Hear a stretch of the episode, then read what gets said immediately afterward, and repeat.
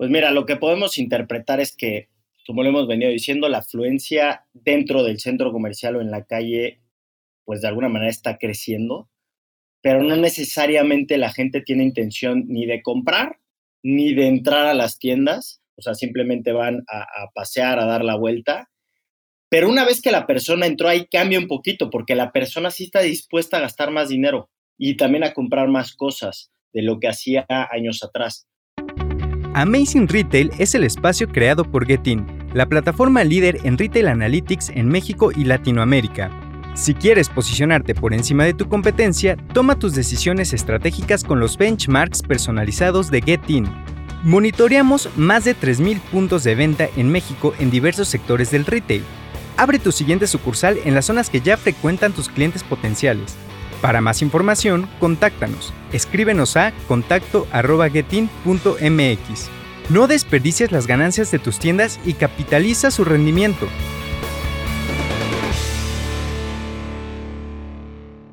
Bienvenidos a Amazing Retail. Yo soy Francisco. Y yo, Anabel. Para este episodio les traemos el análisis del comportamiento de los indicadores del primer trimestre del veinte veintidós. Vamos a platicar qué ha pasado y cómo termina marzo para que puedan tener un panorama más cercano a lo que se puede esperar para los siguientes meses de este año. Pero antes de comenzar, no te olvides de suscribirte a nuestro podcast en Spotify y seguirnos en todas nuestras redes sociales, Getin-M X. Recuerda que puedes mandarnos todos tus comentarios y siempre tagueanos y usa el hashtag AmazingRetailPodcast para seguir la conversación y compartir esta información con todos los retailers en tus redes para que puedan tomar las mejores decisiones.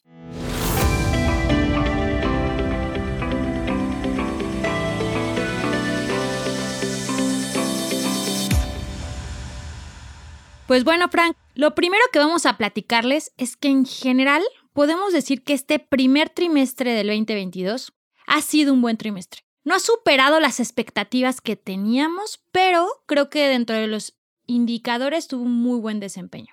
Y bueno, antes de comenzar con los datos muy específicos, creo que vale la pena explicarles qué fue lo que comparamos. Y lo que estamos usando es el primer trimestre del veinte veintidós contra el primer trimestre del dos mil diecinueve, ¿ok?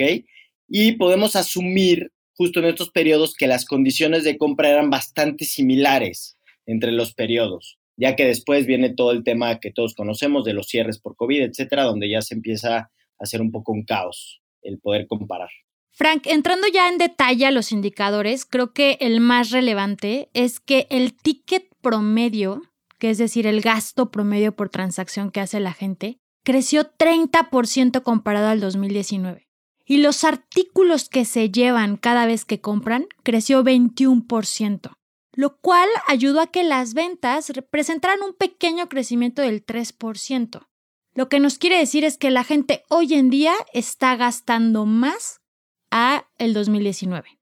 Sí, porque también hay que recordar que hay menos gente dentro de las tiendas, ¿no? Lo hemos venido diciendo en otros capítulos anteriores, que la, hay menos gente dentro de las tiendas. Y justamente para compensar esta disminución en visitas, pues las tiendas tienen que hacer algo. Y aquí, justo como lo mencionas, está el dato de lo que están haciendo. Están, de alguna manera, lo hemos dicho, le están pues sacando más dinero a menos gente, ¿no? Y la forma en la que le están sacando más dinero es adicionando también más artículos o artículos un poco más caros.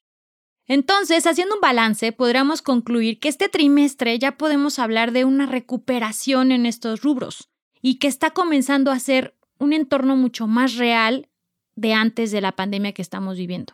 Aunque uno representa un gran aumento, estamos viendo el principio de algo que puede ser ya muy esperanzador para las tiendas físicas. Y justo en estos indicadores relacionados a los ingresos es en donde podemos visualizar que las tiendas sí han hecho un esfuerzo por vender más, ya que el indicador de flujo de personas nos arrojan todavía un desempeño por debajo del dos mil diecinueve. Hoy hay menos, lo que decíamos, menos gente dentro de las tiendas, pero las tiendas se están esforzando en hacer un mucho mejor trabajo para aprovechar a la poca gente que está dentro de las tiendas. Y también me gustaría decir que hay que considerar, ahorita que estamos hablando del periodo del dos mil diecinueve o lo estamos usando para comparar, que en aquel entonces, creo que vale la pena recordar que estábamos hablando de una desaceleración económica en esa época, ¿no? Si recuerden que luego llegó el COVID y pues dejamos de hablar de eso, pero justamente traíamos por ahí una desaceleración económica y hay que poner eso en contexto también, ¿no? Que hoy sí vamos de alguna manera mejorando, pero pues esa época tampoco era de lo mejor. Ya hablando un poco más en términos de afluencia, les comentaba Frank que justo todavía hay menos gente dentro de las tiendas, de hecho es un treinta y dos por ciento menos visitas veinte veintidós versus dos mil diecinueve, pero esto ha ido mejorando mes a mes. Recuerden que el año pasado estábamos platicando que estábamos en menos cincuenta por ciento visitas dentro de tiendas.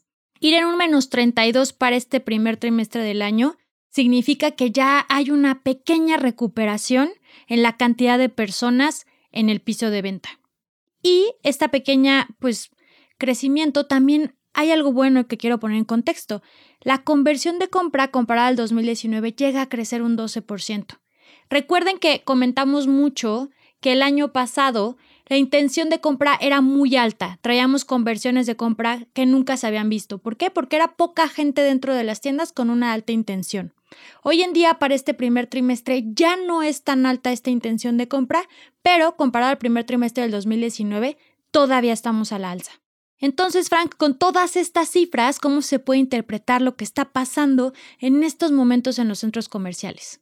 Pues mira, lo que podemos interpretar es que, como lo hemos venido diciendo, la afluencia dentro del centro comercial o en la calle, pues de alguna manera está creciendo, pero no necesariamente la gente tiene intención ni de comprar ni de entrar a las tiendas, o sea, simplemente van a, a pasear, a dar la vuelta. Pero una vez que la persona entró ahí cambia un poquito, porque la persona sí está dispuesta a gastar más dinero y también a comprar más cosas de lo que hacía años atrás. Y ahí lo estamos viendo en el aumento del ticket promedio y en el aumento de la adición. Una vez que las personas ya decidieron comprar, pues compran y compran bien. Entonces podemos puntualizar que las tiendas necesitan de alguna manera ser creativas y mejorar la atracción, porque mientras hagas que la gente entre a las tiendas, pues le vas a poder sacar más dinero a las personas. Y este punto que tocas, Frank, creo que es súper relevante. ¿Por qué? Porque sabemos que hay más gente paseando en el centro comercial, como lo comentas. Y algo muy interesante que he visto con algunos de nuestros clientes es que sí han logrado incrementar esa tasa de atracción. Entonces, es súper importante que piensen estrategias, que piensen como de qué forma pueden hacer su aparador mucho más atractivo. Y justo en el episodio anterior con Enrique, fundador de Chelimbalam, platicamos la importancia de generar puntos de venta que sean generadores de experiencias. Entonces, vale mucho la pena que enfoquemos todo nuestro esfuerzo en cómo atraigo a esta gente que está en el centro comercial y una vez que esté dentro de mi tienda, generar una experiencia para que cierre la compra con un ticket promedio alto. De hecho, los invito a escuchar ese episodio, que es el episodio setenta y tres, al terminar este. Y bueno, para cerrar esta, con esta parte, los invitamos a implementar una estrategia que aumente la atracción, ya que es la principal acción que las marcas deben de estar realizando y la, a lo que tienen que estarle poniendo atención para los siguientes dos trimestres del año, ya que aumentando la atracción y siguiendo la misma línea, seguramente van a aumentar mucho más todavía las ventas.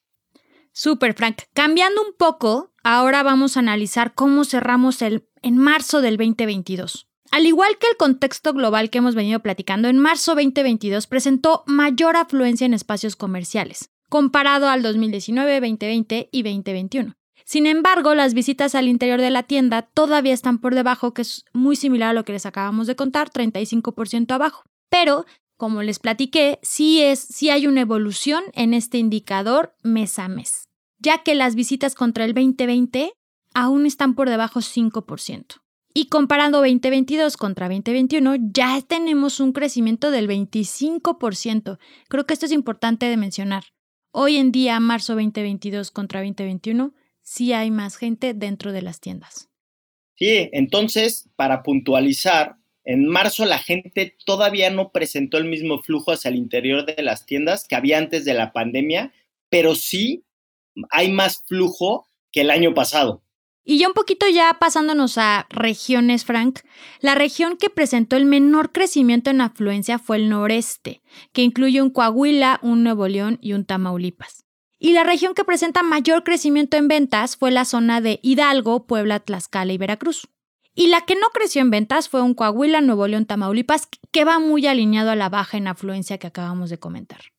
Y bueno, la, la, la región centro-norte, que incluye Aguascalientes, Guanajuato, San Luis, Querétaro y Zacatecas, es la que presentó el mayor incremento en el ticket promedio. Y la región sureste, que incluye Guerrero, Oaxaca y Chiapas, la que elevó más la adición de artículos por ticket en este periodo.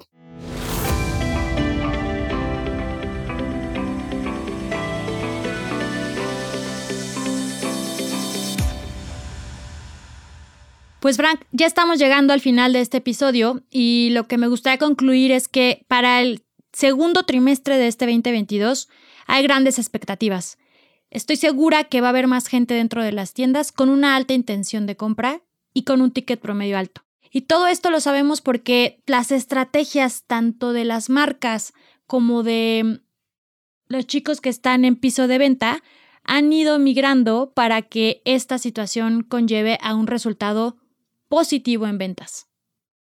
Y yo con lo que me gustaría quedarme hacia futuro es que las marcas están aprendiendo a, a, a usar la información a su favor, que están midiendo y que, como bien mencionas, están tomando decisiones que les ayudan a usar la información a su favor para vender más. Al final de cuentas ya saben si entra poca o mucha gente a sus tiendas y saben qué es lo que tienen que hacer para vender más. Y saben que tienen que aprovechar hasta el último segundo de una persona dentro de la tienda para intentar venderle más. Entonces, mientras eso lo sigan haciendo, ya no van a ser sorprendidos, ¿no? Como fue que hablamos año y medio atrás, que pues, a todo el mundo le sorprendió el fenómeno de menos gente dentro de las tiendas. No te olvides de seguir la conversación en redes sociales. Nos encuentras como arroba getin_mx. Comparte este episodio para que llegue a la persona adecuada que necesite elevar las ventas en sus tiendas. Y visita nuestra página web getin punto m x, en donde encontrarás más información, ayudas y artículos relevantes sobre este episodio. Los esperamos el siguiente martes con un episodio más de Amazing Retail Podcast. Cuídense mucho.